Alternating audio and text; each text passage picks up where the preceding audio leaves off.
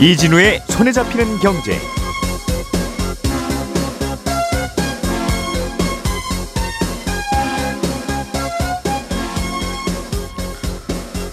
안녕하십니까 이진우입니다. 우리나라 정부가 수도권 광역 급행철도 GTX의 노선을 대폭 확장하기로 했습니다. 수도권 노선을 강원도 충청까지 연장하고 다른 지방들도 권역별로 급행철도 GTX를 건설하겠다는 방침을 내놨습니다. 지난해 1월에 한시적으로 도입됐다가 부동산 시장 반등에 촉매가 됐던 특례 보금자리론 어, 이 정책 대출이 다음 주 월요일 29일에 종료되고 다음 날인 화요일 30일부터는 보금자리 론이 재출시됩니다. 소득 조건이 다시 추가되고 대출 한도 등의 요건이 좀 더 강화됩니다. 이슬람 율법에 따라 음주와 술 제조, 판매를 모두 금지하고 있는 사우디아라비아에 처음으로 술을 파는 가게가 문을 엽니다. 석유 산업에 대한 과도한 의존도를 낮추고 사우디를 무역, 금융, 관광 중심지로 탈바꿈하려는 개혁의 상징이라는 분석이 나오고 있습니다. 1월 26일 금요일 손에 잡히는 경제 시작합니다. 우리가 알던 사실 그 너머를 날카롭게 들여다봅니다. 평일 아침 7시 5분 김종배의 시선 집중.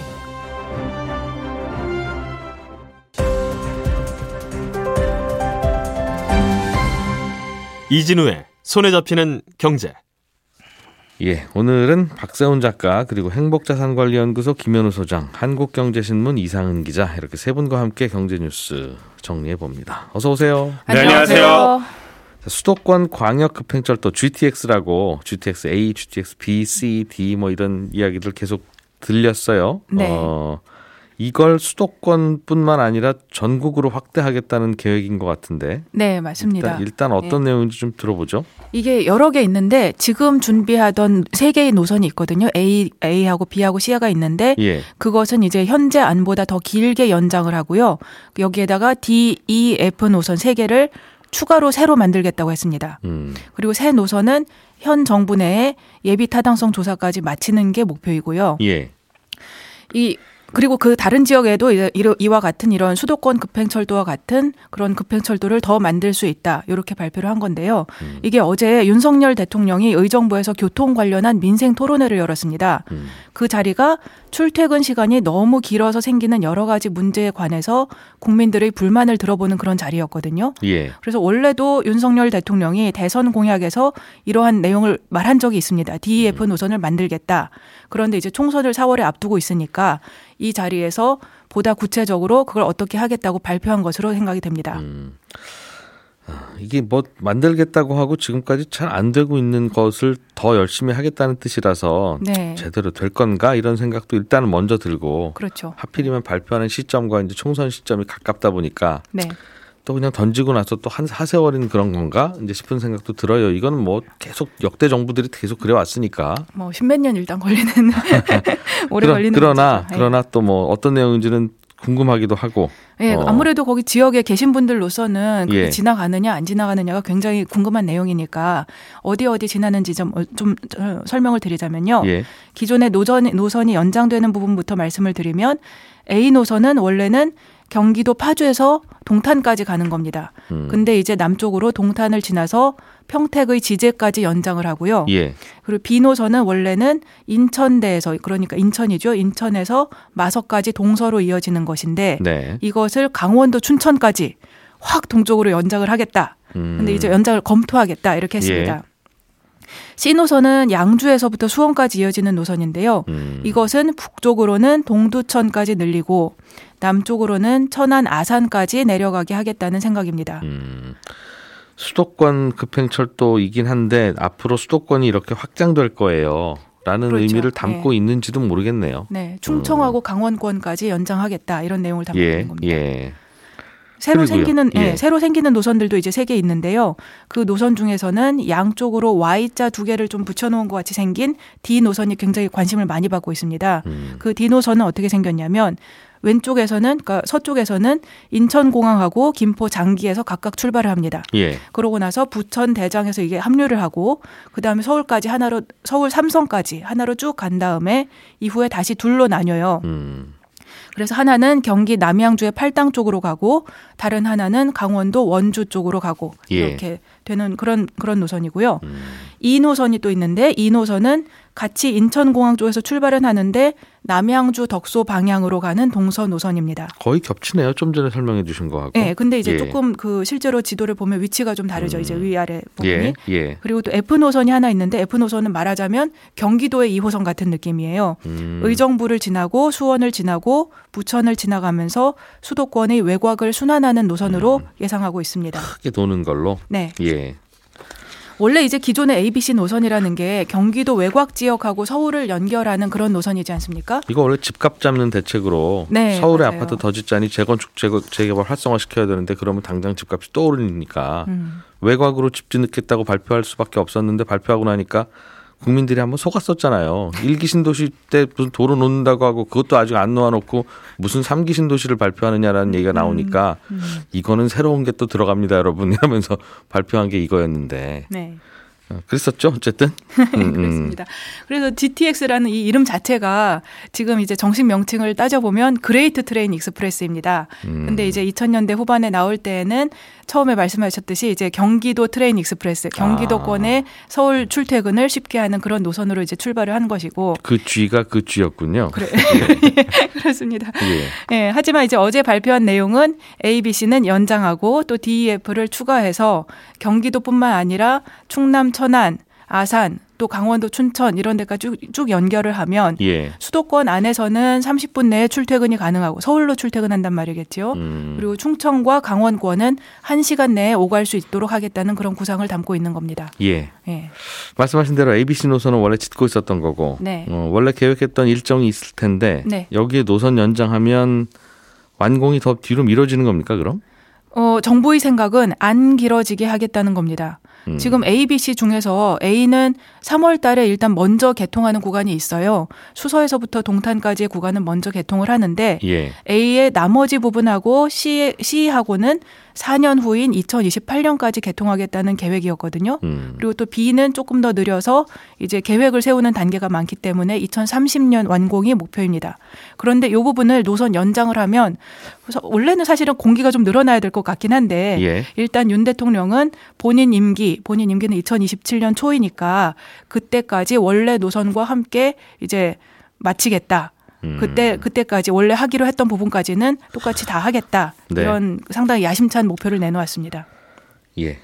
이것도 가끔씩 이제 지난 정부 때부터 계속 그러긴 했어요. 네. 음. 그러니까 무슨 정책을 발표하면 어, 내 임기 때까지만 이렇게 한다. 네. 어.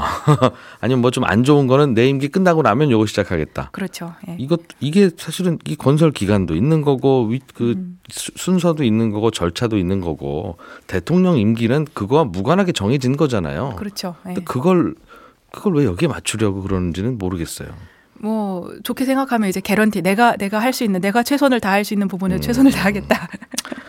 그러니까 이게 제, 제가 말씀드린 대로 이것도 총선 공약 아닙니까 하고 살짝 뭐 그렇게 얘기하기는 했으나 네. 우리가 그동안 그 수도권이 얼마나 많이 변했는데도 아직도 경부고속도로가 언제 만든 겁니까? 그 네. 이후로 올림픽대로 강변북로 이거 예전에 만든 거잖아요. 제5공화국 뭐 이럴 때. 네. 그 이후로 뭐 그, 그 시민들 다닐 만한 무슨 인프라가 새로 만들어진 게 별로 없어요. 음. 어, 그만큼 이제 게을렀던 거라서 하기는 해야 되는 게 맞고. 네. 어, 그리고 전반, 전반적으로 이제 다들 고령화되고 저출산되고 인구 줄어들고 그러면 수도권 근처에 와서 몰려 살 거 아니겠습니까? 음. 그러면 하기는 해야 되는 게 맞는 거긴 한데 그래서 계획이 반갑기는 한데 이게 발표되는 시점이나 발표되는 방향이나 임기에 맞추겠다고 하는 거 보면 야 이게 또 뭐 그 이렇게 되는 건가 하는 생각도 들고 그러네요. 어쨌든 그렇죠. 정치적인 음. 맥락도 뭐 우리가 빼고 생각하기는 조금 어려운 부분이 있죠. 근데 이제 또 그런 게 동력이 되기도 하니까요.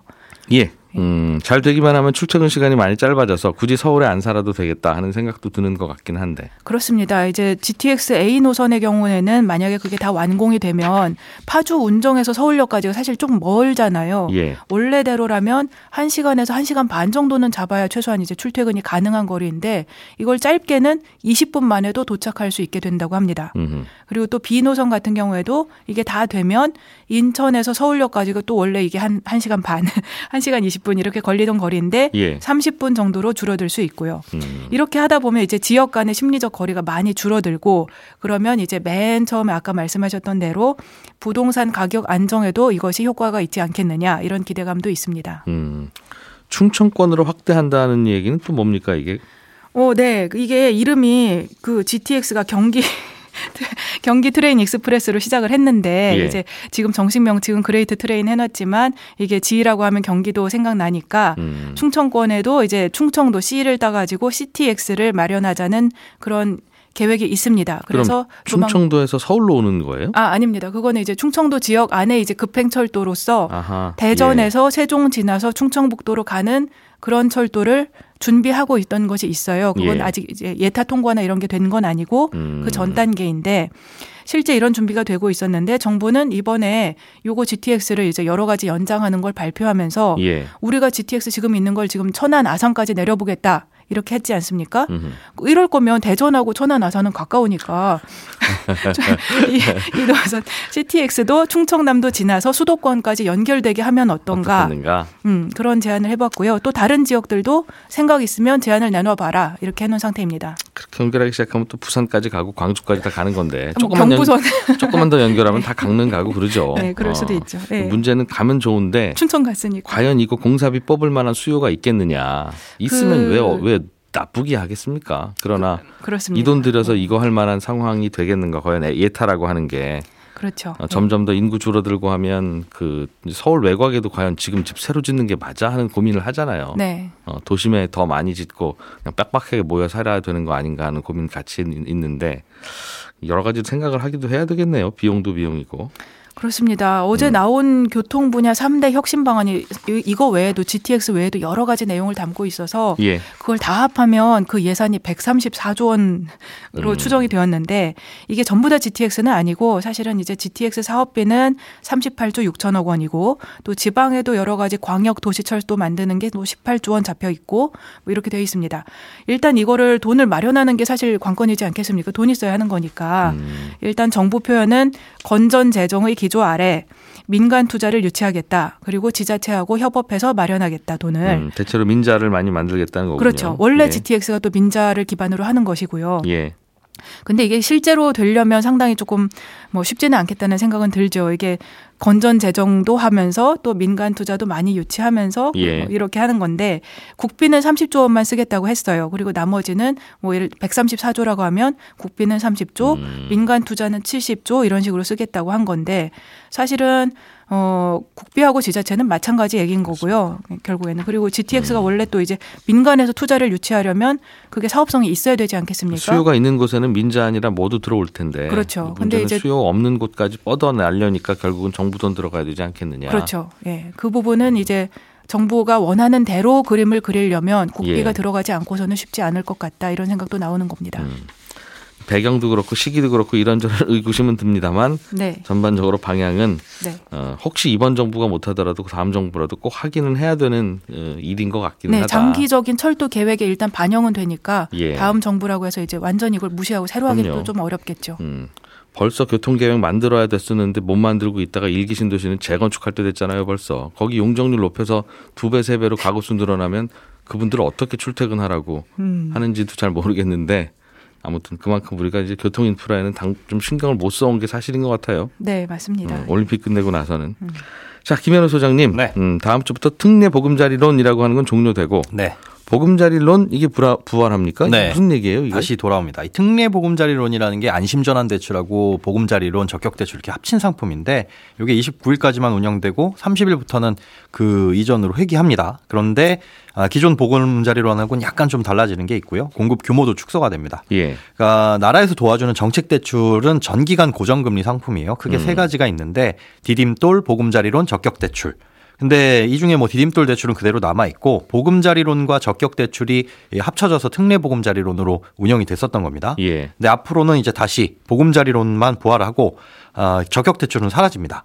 그러니까 기존의 보금자리론하고 다른 점은 전세 사기 피해자에 대해서는 어, 9억 원 집값이 9억 원인 집까지 이제 대출을 해준다는 것 아, 그리고 뭐 우대 금리를 좀 확대하겠다 이런 정도입니다. 음. 그러니까 보금자리로는 원래 집값이 6억 원 이하인 경우에만 가능하고 적격 대출은 9억 원 이하까지 가능할 수, 가능했었는데 예. 이 적격 대출이 없어지면서 6억 원이 넘는 주택은 이제 장기 고정금리 상품을 이용할 수 없게 되는 음, 거죠. 가장 큰 차이는 6억 넘는 아파트 주택은 이제 나라에서 뭐 해주는 거 없다. 네 그렇게 보시면 됩니다. 음, 예. 다만 전세 사기인 경우에는 해준다 요거고요. 뭐 매우 소수니까 뭐 그건 좀 다른 얘기인 것 네. 같고. 예. 아, 전체 공급 규모도 이제 확 줄어드는데요. 기존 특례 보금자리론이 이제 44조 원 정도 공급이 됐습니다. 예. 아, 이제 보금자리론을 앞으로 얼마나 공급할 거냐? 이제 계획은 10조 원 플러스 마이너스 5조. 그래서 최소 5조에서 많게는 15조까지만 공급을 하겠다. 디딤돌 대출하고 합쳐서 연간 40조 원 규모로 공급을 하겠다라는 거고요. 예.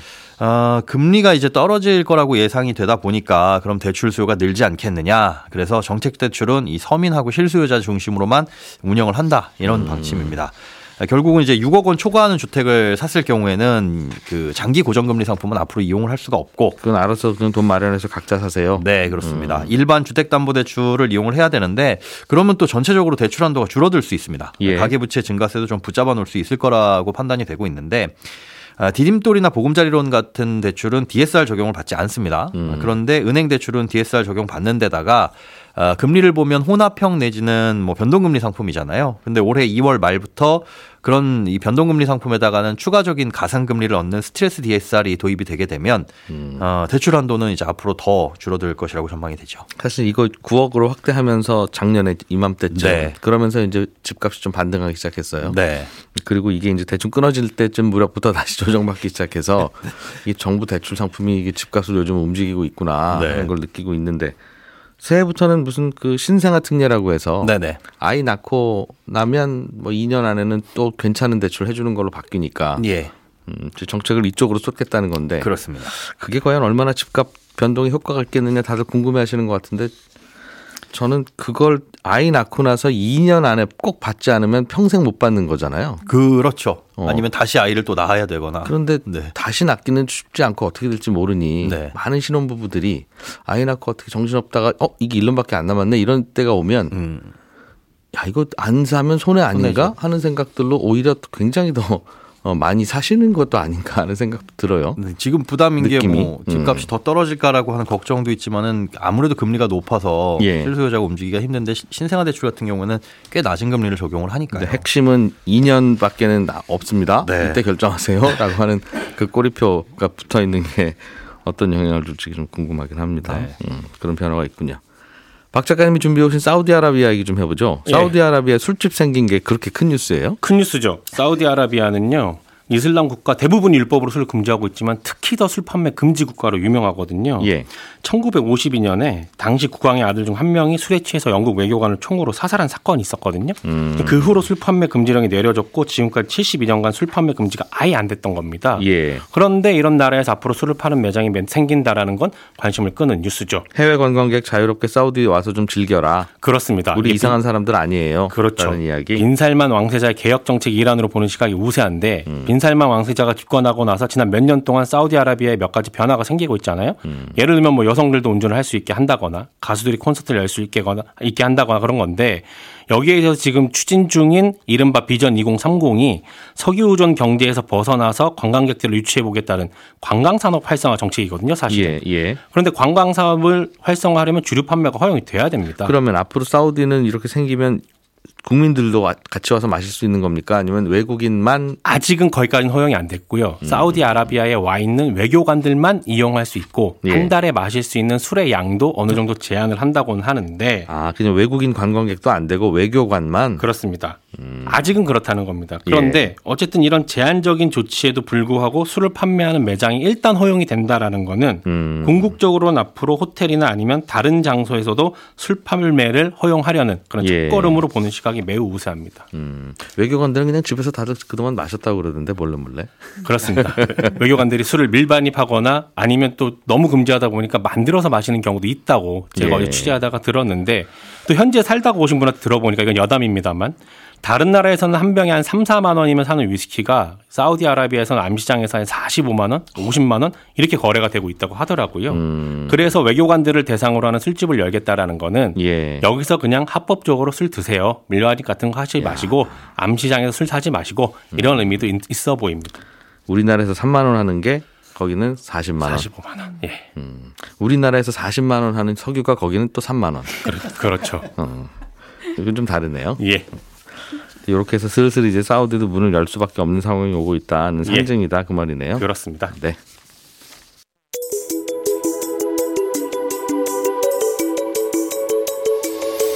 경제를 생각하는 사람들의 즐거운 습관, 이진우의 손에 잡히는 경제를 듣고 계십니다.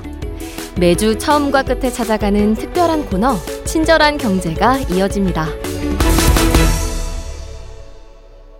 네, 오늘은 청취자 박태균 씨가 은행에서 대출을 받을 때 은행이 제시하는 대출 금리는 코픽스에 얼마 정도의 가산 금리를 더한다든가 아니면 은행채 5년물 금리에 얼마의 가산 금리를 더한다든가 하는 공식도 있고 왜 금리가 이렇게 됐는지 설명도 해 주시던데요.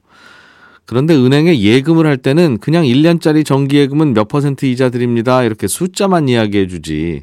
왜 그렇게 이 예금 이자가 책정된 건지에 대한 설명은 없던데 혹시 예금 금리나 적금 금리를 결정하는 공식이나 무슨 기준이 되는 금리 같은 건 없습니까? 예금 금리는 그냥 은행장이 마음대로 정하는 건가요? 이런 질문을 주셨습니다. 어, 은행 정기예금 금리는 도대체 어떤 기준으로 정해지는 거냐 이게 궁금하셨던 건데요. 결론부터 말씀드리면 한국은행이 결정하는 기준 금리가 얼마냐에 따라서 은행 정기예금 금리가 아, 비슷하게 결정됩니다. 한국은행이 정하는 기준금리는 은행과 한국은행 사이에서 돈을 거래할 때 주고받는 이자율인데 예를 들어서 한국은행 기준금리가 3%라는 말은 혹시 은행이 장사하다가 남는 돈이 있으면 한국은행으로 가져오세요. 연 3% 드릴게요. 라는 뜻이고 또 돈이 모자라면 연 3% 이자만 내세요. 그럼 한국은행이 얼마든지 빌려드립니다. 이런 뜻이거든요. 그러다 보니 은행들끼리 서로 남는 돈을 빌려주고 모자라는 돈을 빌리는 단기 금융시장에서도 한국은행 기준금리 언저리에서 금리가 형성됩니다. 어, 당연한 것이 한국은행에 가면 3%에 빌릴 수 있는데 그 시장에서 굳이 3.5%나 4%에 빌리는 바보는 없을 거 아니겠어요? 그러다 보니 대충 3% 근처에서 가격이 형성되겠죠. 어, 하루만 맡겨도 이자를 꽤 주는 CMA나 MMF도 알고 보면 손님한테 돈을 받아서 이런 단기 금융시장에서 그 돈을 굴리는 겁니다. 그래서 그 이자도 한국은행 기준금리와 연동해서 움직입니다. 아, 물론 금융회사도 그런 일을 하면서 이익을 좀 남겨야 되니까 한국은행 기준금리보다는 약간 낮은 이자를 주기는 하죠. 이렇게 한국은행 기준금리 근처에서 자금들이 활발하게 거래되는 시장이 있는데 만약 어떤 은행이 한국은행 기준금리보다 훨씬 더 낮은 정기예금 금리를 제시하면 하루만 맡기셔도 한국은행 기준금리 근처에 이자를 드립니다라고 하는 CMA나 MMF하고 경쟁을 할 수가 없습니다. 하루만 맡겨도 3%를 주는데 1년 맡기시면 2.5% 드린다고 하면 누가 정기예금을 하겠어요. 그러다 보니 은행 정기예금 이자율은 적어도 한국은행 기준금리보다는 높을 수밖에 없게 되고요. 그렇다고 너무 높은 이자를 주고 예금을 받으면 대출을 해줘봐야 마진이 안 생기니까 어, 대출 금리보다는 낮은 적당한 수준에서 손님들이 돈을 맡기실 만한 수준에서 정기예금 이자율을 결정하게 됩니다. 어, 은행장이 마음대로 정하는 것 같기는 하지만 내부적으로는 이 다른 금융 상품들하고 경쟁이 될 만한 금리를 도출하려고 아주 치열한 계산을 하고 있는 거겠죠. 질문 보내주신 청취자 박태균 씨께는 저희가 준비한 선물 보내드리겠습니다. 지금까지 이진우였고요. 저는 다음 주 월요일 아침 8시 30분에 다시 오겠습니다. 함께 해주신 여러분 고맙습니다.